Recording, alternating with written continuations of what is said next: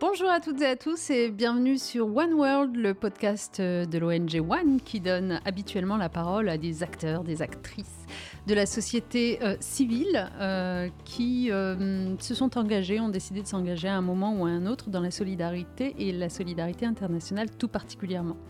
Je suis Najat Vallaud-Belkacem, la directrice de l'ONG One et votre hôte pour cette aventure sonore.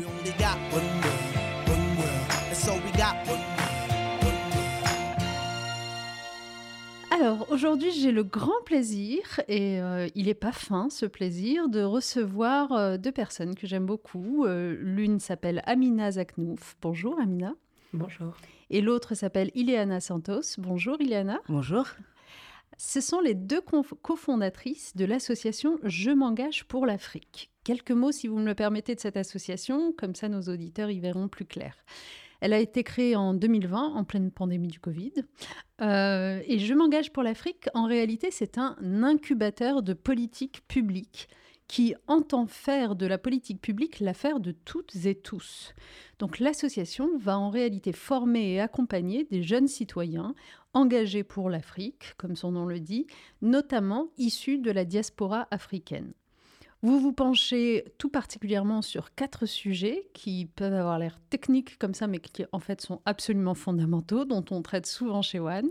La dette publique africaine, la capacité productive des pays africains, la question climatique et l'écologie populaire, et enfin la gouvernance entre l'Union européenne et l'Union africaine. Mesdames, on était euh, ensemble au sommet de Montpellier, euh, le sommet dit France-Afrique ou Afrique-France. Et on a assisté à cette scène qui a scotché pas mal de monde, dans laquelle euh, une activiste burkinabé du nom de Ragni Mwende Elda Koma a scotché, je le disais, tout le monde avec une interpellation d'Emmanuel Macron, dans laquelle elle disait ceci. Cela fait près d'un siècle que votre aide au développement se balade en Afrique. Ça ne marche pas. Sachez que l'Afrique se développera par elle-même, par le potentiel local et celui de la diaspora, et certainement dans l'interdépendance avec les autres nations de la planète, mais surtout à travers des collaborations saines, transparentes et constructives. Ileana, Amina, votre association propose justement des réflexions qui visent à établir de meilleures relations entre l'Afrique et l'Europe et à repenser ce qu'on appelle l'aide au développement.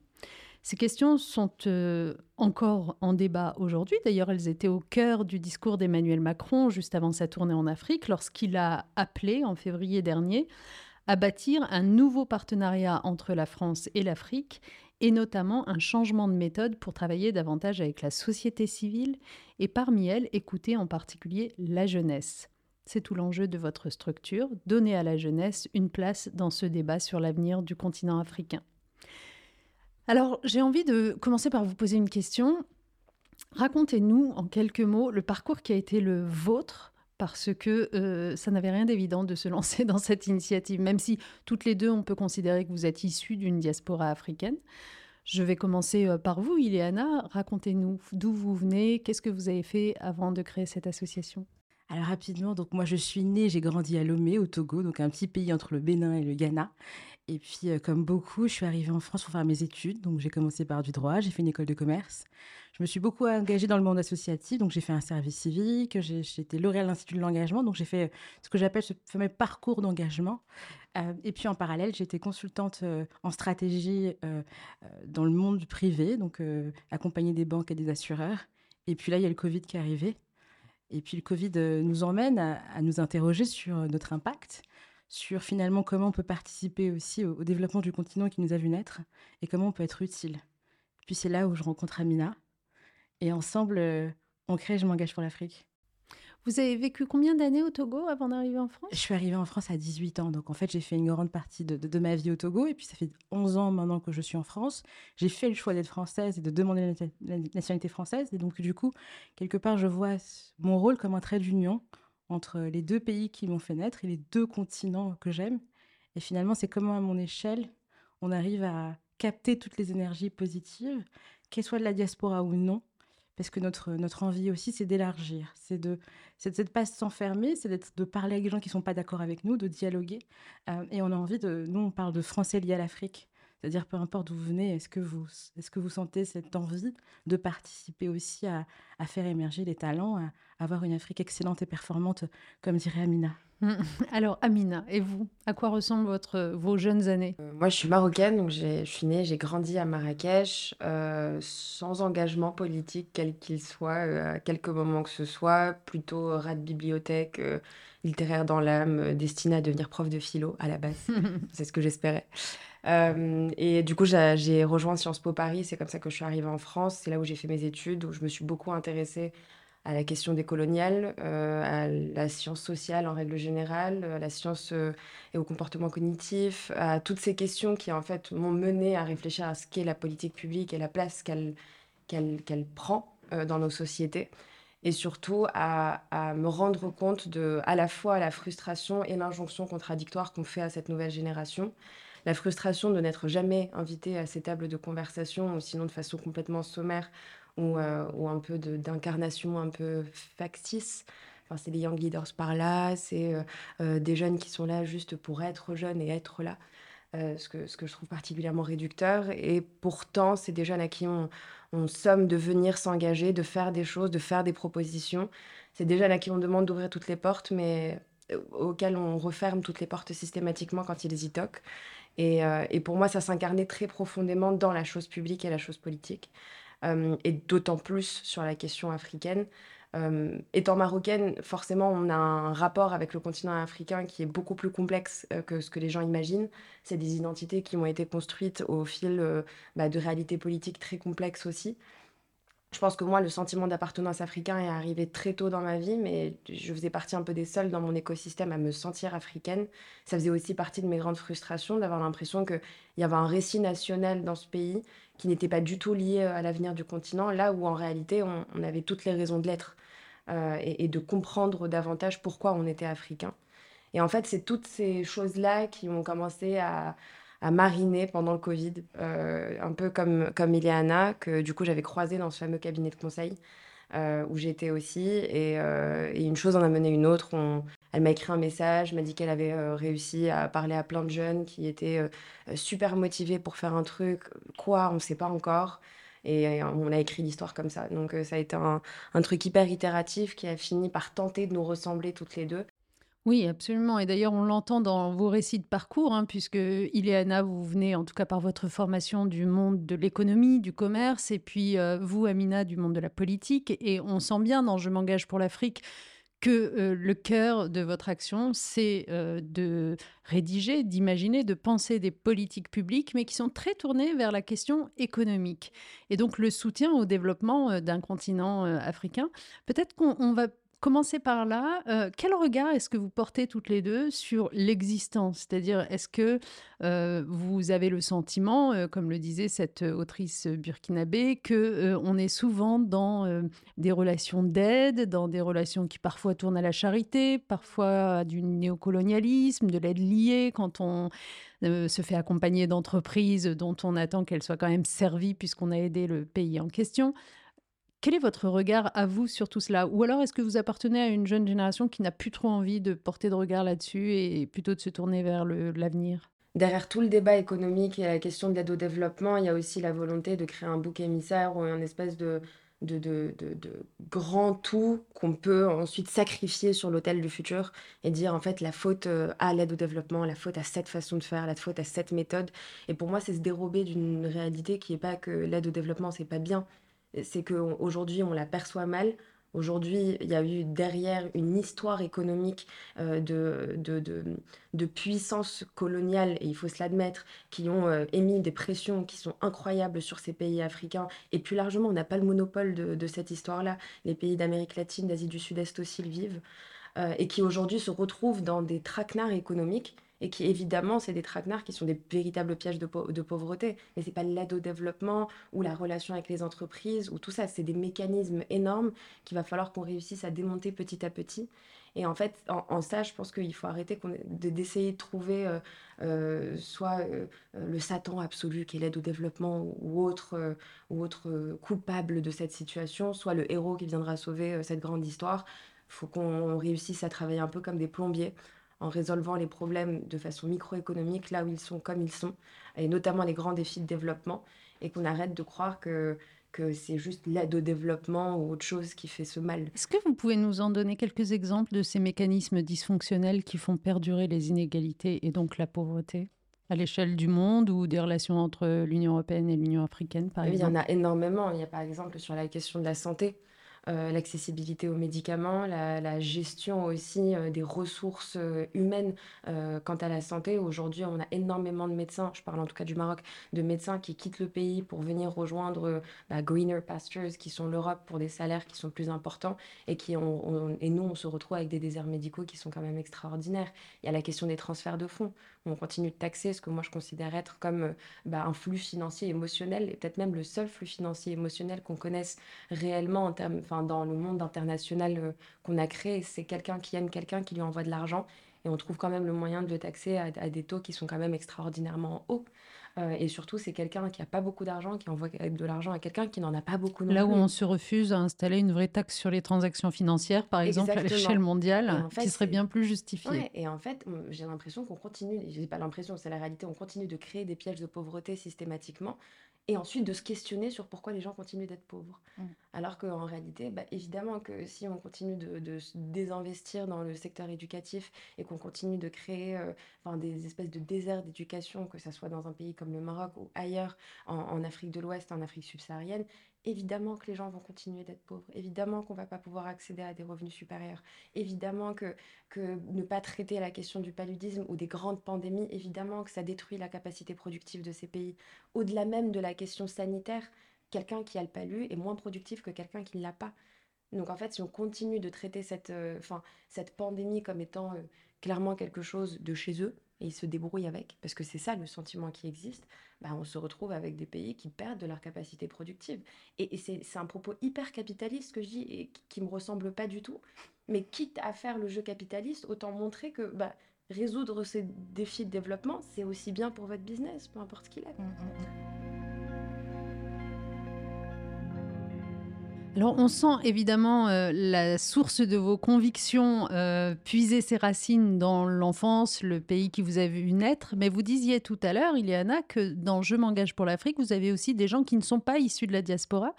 Racontez-nous un peu euh, quel est leur profil et comment ils se retrouvent là. En fait, ils sont des profils totalement divers, hein. c'est-à-dire que c'est à la fois des, personnes qui viennent du monde du privé, qui viennent du monde du public, aussi de plus en plus, qui travaillent dans les ministères, euh, qui s'intéressent à l'Afrique, qui savent pas trop finalement c'est quoi cet ovni, cet objet non identifié, et qui ont envie d'en savoir plus.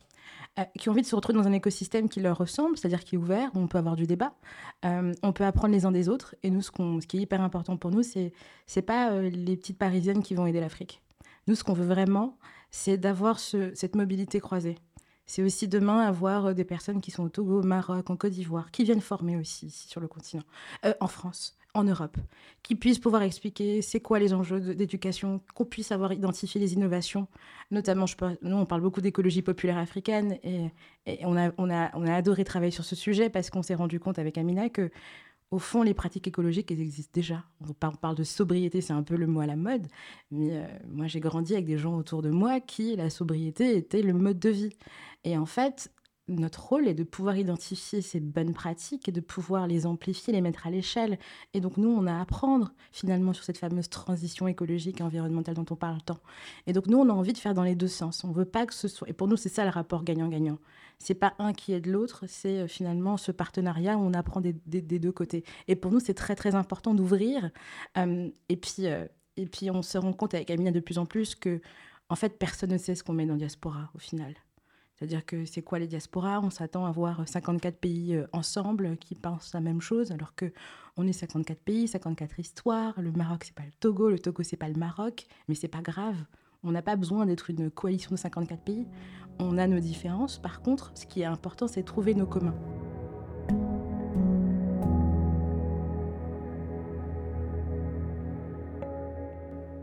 Alors, trouver nos communs, euh, parfois, ça s'avère difficile à l'échelle du continent africain. Et je me tourne vers vous, Amina, quand par exemple on voit un pays comme la Tunisie, avec son actuel président, qui s'en prend au grand remplacement que constitueraient les Africains euh, de l'Afrique subsaharienne. Qu'est-ce que ça vous inspire? Parce qu'on a le sentiment que, pour le coup, euh, on a quand même euh, des pays qui tirent pas dans le même sens. Bah, très clairement, c'est extrêmement inquiétant. Enfin, les propos du président Kais Saïd sont complètement déplacé, démesuré, euh, délirant. Très sincèrement, enfin, j'ai l'impression d'être devant un épisode de Black Mirror. Enfin, mais en même temps, il faut lire la réalité d'un pays qui est dans une crise économique qui est vraiment extrêmement violente et qui en plus de ça se retrouve avec quelqu'un, et on, se le dit franchement, qui est en pleine dérive autoritaire et, qui vraiment est, part en live, comme disent les jeunes. Euh, T'es jeune encore. Ça, ça m'arrive de temps en temps. Euh, et, et d'une certaine façon, il faut aussi se l'admettre que ça fait partie d'une réalité sociale. Enfin, le racisme existe au Maghreb, comme je pense qu'il existe à peu près partout. Le seul truc, c'est qu'il va falloir qu'on apprenne à pas tant le contenir, mais à le combattre très sincèrement et, très efficacement, parce que c'est quand même euh, un péril euh, enfin, d'une violence même, de, d'attendre aussi ce truc de, de deux poids, deux mesures, d'être en mesure de faire preuve d'autant de racisme chez soi et de se plaindre de la discrimination en Europe. Enfin, ça me rend folle. Euh, et en réalité, euh, que ce soit lui ou d'autres dirigeants euh, de maghrébins, ça m'étonne pas, mais ça me désole beaucoup.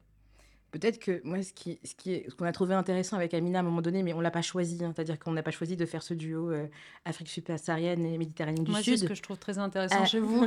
mais, mais, justement, en fait, on s'est rendu compte des différences culturelles qu'on avait qui existent à travers les codes, à travers le langage, euh, mais ce qu'on trouve intéressant, c'est dans nos communautés qu'on essaye de rassembler, mmh. c'est à la fois des gens qui viennent d'Afrique du Nord, des gens qui viennent d'Afrique subsaharienne, des gens qui sont euh, euh, qui n'ont pas d'autre origine que l'Afrique, et, et, de montrer que c'est possible et surtout de ne pas avoir peur de ne pas être d'accord et de ne pas avoir peur de ne pas avoir la même perception. Mmh. La perception au travail, la perception des mots. Et nous, encore aujourd'hui, parce qu'on forme un duo, on se dit on a un vieux couple maintenant toutes les deux, eh ben, c'est que parfois on va se disputer, on va pas être d'accord sur un truc et je vais lui dire mais tu vois, là regarde telle personne, elle fait comme ça, mais c'est ça que ça veut dire euh, euh, chez nous au Togo. Et donc en fait, c'est ce dialogue-là aussi, je pense qu'il manque, il manque ces espaces de dialogue où on apprend à se connaître en tant qu'humain et que tant qu'on n'aura pas fait ce travail-là de comprendre les codes culturel, on arrivera encore à faire des erreurs et, avoir des perceptions qu'on n'arrivera pas à, dépasser. Euh, et c'est en ça aussi que, du coup, la perception du Maghreb, moi, je, mm. découvre de plus en plus. Et aujourd'hui, quand on me dit Ah, mais comment ça se fait que tu es une cofondatrice marocaine? Je dis Mais en fait, c'est plus complexe que ça. Euh, tous, les, tous les Marocains sont pas racistes, attention. Et du coup, je, sans le vouloir, je suis un peu porte-parole. Je suis vraiment pas raciste. mais vous savez, ce que, ce que vous dites me fait penser à un texte que j'ai été amenée à relire récemment et je vous le conseille, euh, un texte philosophique de Plutarque qui s'appelle De l'art d'écouter. En fait, on n'arrive pas à faire société ensemble et société, c'est pas seulement à l'échelle d'une nation, c'est même à l'échelle du monde. Si on prend pas juste le temps d'écouter les autres, oui, il y a des différences culturelles, oui, il y a des différences de point de vue, mais si on s'enferme chacun dans ses bulles, et c'est vraiment la tentation euh, de notre monde, hein, de s'enfermer dans des bulles informationnelles, de gens qui vous ressemblent, etc., bah, c'est la meilleure façon de ne jamais résoudre aucun problème au monde. Donc vous, vous avez choisi d'ouvrir vos bulles, clairement. Alors je voudrais vous poser une question parce que du coup, en ouvrant vos bulles, j'imagine que vous êtes, euh, vous avez fait une tournée dans les pays africains. J'imagine que vous êtes allé euh, à la rencontre des sociétés civiles, peut-être même des gouvernements africains. Euh, vous allez nous le dire dans un instant, mais la question que je me pose, c'est euh, dans les discussions que vous avez avec ces interlocuteurs-là, à quoi ressemblerait un partenariat équilibré entre l'Europe et l'Afrique, par exemple? C'est-à-dire, un partenariat équilibré, c'est comme un panier dans lequel chacun met quelque chose qui pèse à peu près la même chose à la fin. Que mettrait l'Europe et que mettrait euh, le continent africain ou les pays africains? Nous, on a travaillé beaucoup après le sommet de Montpellier sur la constitution des conseils de suivi de Montpellier mm. euh, et de voir en fait comment euh, bah, la France déjà arrivait à être moins hors sol sur les demandes des sociétés civiles. Et, ce qui revient beaucoup, c'est le sujet d'emploi. C'est-à-dire que quand on voit que sur le continent africain, il y a un taux de chômage qui parfois est plus de 60%, euh, il y a une on vraie... On rappelle qu'il y a 15 millions de jeunes qui entrent sur le marché du travail chaque année sur le continent africain. C'est ce qui est énorme. Euh, et comment on adresse ce sujet-là de la formation professionnelle et de l'emploi, et donc du transfert de technologies et de compétences Comment, du coup, dans tous les deals financiers, pour revenir sur la dimension financière, quand une entreprise française s'installe en, en Afrique, comment vraiment elle travaille à créer des centres de formation, comment elle travaille à transférer la technologie et donc créer des vraies chaînes de valeur et que ce soit pas juste une entreprise qui arrive, qui fasse son bénéfice et qui derrière reparte qu'on puisse créer un tissu de PME, euh, de TI autour du, coup, par exemple, euh, bah, des zones industrielles qui commencent à avoir de plus en plus sur le continent africain. Enfin, c'est vraiment cette espèce de gagnant-gagnant où à la fin, on voit l'impact direct sur le revenu de la personne X. Et c'est cette espèce de besoin de concret, en fait, que les gens nous demandent, enfin, que les gens demandent. Et c'est ça qu'il faut, à mon avis, construire à chaque fois qu'on fait un partenariat gagnant-gagnant. Donc ça, c'est euh, les entreprises, en l'occurrence euh, européennes, qui viennent euh, agir sur le continent africain. Qu'est-ce qui peut venir du continent africain qui serait terriblement utile au continent européen? Tout à l'heure, vous en avez un peu parlé en évoquant la sobriété énergétique, etc. Est-ce que vous voyez d'autres sujets sur lesquels vraiment le continent africain, d'un point de vue business, hein, économique, pourrait apporter quelque chose qu'on ne sait pas faire ici? Bah, franchement, sur l'innovation financière, par exemple, le continent africain a été assez exceptionnel. Enfin, on a vu euh, M-Pesa au Kenya, on a vu toutes ces innovations de fintech qui ont fait partie aujourd'hui du gros tissu de, de ce qui s'est passé en termes de développement. Il y a aussi énormément d'innovations en green tech et dans toutes les technologies climatiques. On en en voit beaucoup passer. On a beaucoup d'entrepreneurs euh, au sein de Je m'engage pour l'Afrique qui travaillent sur ces questions-là. Euh, la question spatiale aussi du néospatial et comment est-ce qu'on utilise l'observation de la Terre euh, comme un outil véritable de pilotage à la fois agricole, à la fois urbain, périurbain. Il y a plein de choses en fait qu'on peut apprendre. Au même titre, d'enraciner le, le second ouvrage de, de, JMA, on, a beaucoup parlé aussi d'habitat durable.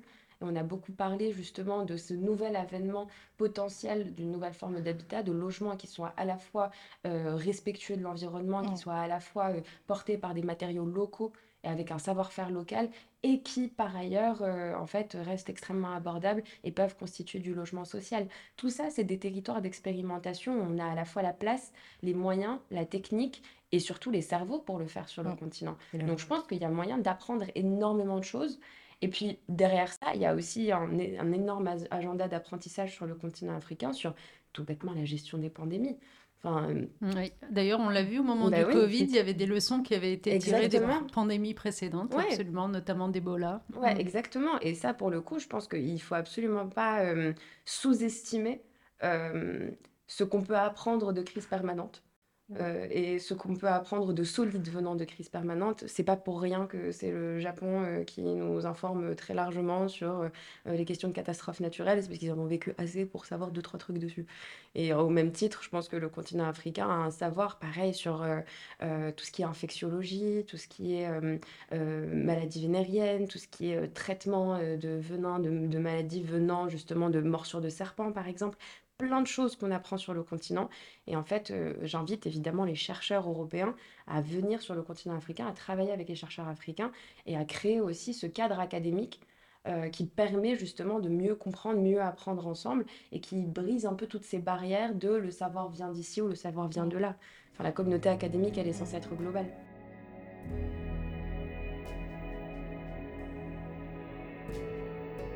Vous avez évoqué votre deuxième livre, c'est l'occasion de dire que vous en avez donc sorti deux. donc le deuxième, c'est en... Ah, cinq. Cinq. Cinq. Ok, Il y a très bien. qui sort bientôt. Euh, alors, le tout premier, rappelez-moi son nom, c'était Contresens. Contresens, voilà, euh, où il y avait déjà un certain nombre de recommandations de politique publique sur lesquelles on va revenir dans un instant. Donc, Contresens, puis Enraciné, c'est ça. Et les trois autres Alors, alors? Alternative, Demain l'Europe, et puis euh, démocratie. Donc on a fait un, dernier papier sur la démocratie, mais il y en a d'autres qui vont arriver euh, cette année. Fabuleux, fabuleux. Et donc du coup, ce sont des recommandations de politique publique qui s'adressent à qui Au gouvernement africain Au gouvernement français euh? Les deux. Les deux.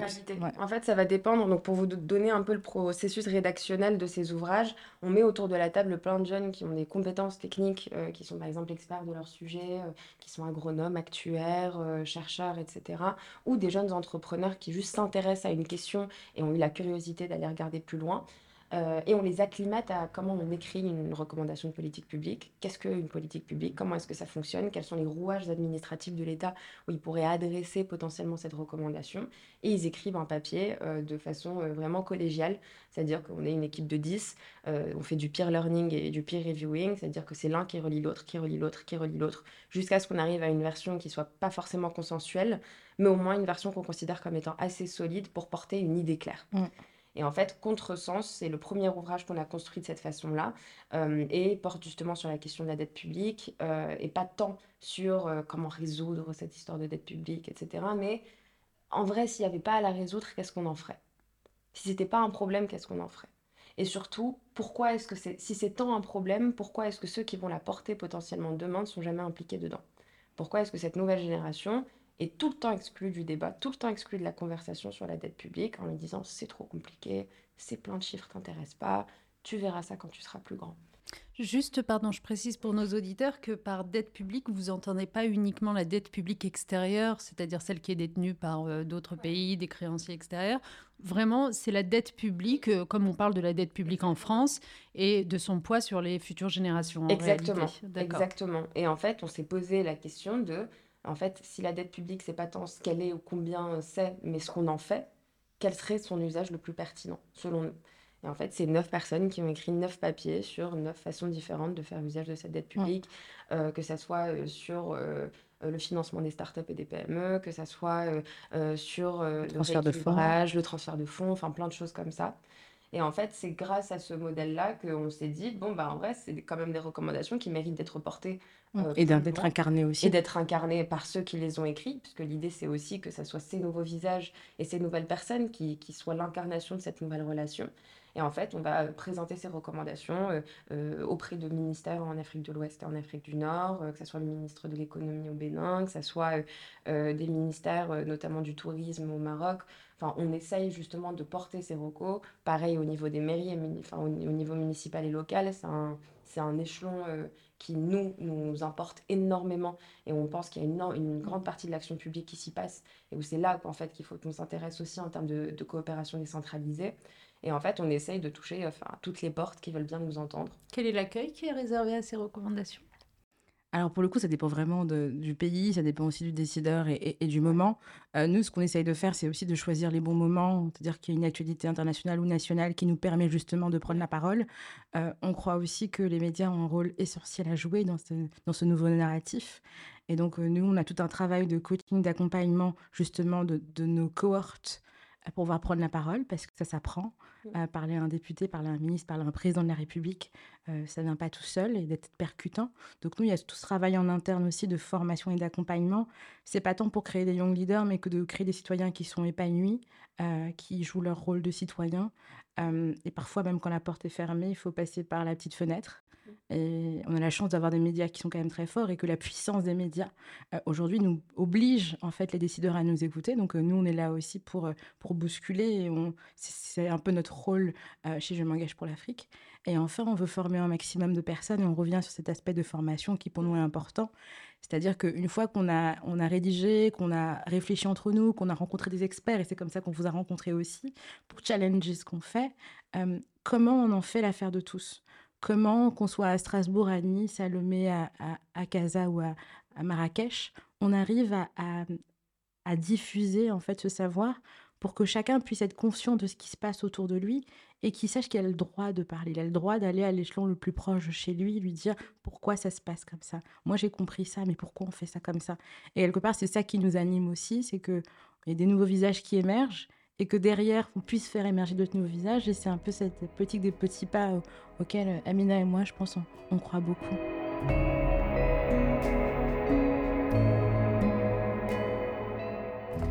Au mois de juin prochain, la France organise euh, un sommet pour repenser euh, le financement, notamment de la lutte contre le changement climatique entre le Nord et le Sud. Euh, mais aussi, on l'espère, la question du développement. Euh, si vous aviez soit une baguette magique, soit un accès tout privilégié, disons, euh, au président de la République, quelle serait la, mesure la plus importante pour vous qui devrait sortir de cette réunion au sommet qui devrait réunir tous les pays du monde, enfin en tout cas un certain nombre de pays du monde, d'institutions financières internationales, Banque mondiale et autres? À votre avis, ce serait quoi la vraie bonne mesure pour lutter contre les déséquilibres que vous évoquiez tout à l'heure? Quelque part, c'est pas tant la mesure phare, parce que je ne crois pas à la mesure providentielle, mais je crois à la méthode. Et en fait, euh, il faut arrêter de consulter les mêmes personnes, même nous y compris, il faut aller sortir des sentiers battus et, d'aller sur le terrain un peu avant. Et donc, si moi j'ai un souhait, si j'avais une baguette magique, vraiment qu'on change de méthode, mais pas juste à travers les mots, euh, qu'on le fasse vraiment, que, Quitte à prendre un peu plus de temps. Quitte à prendre un peu plus de temps, quitte à ce que ça prenne un an, c'est pas grave. Mais que c'est un an de travail qui est, construit. comme ça résonne avec la réforme des retraites.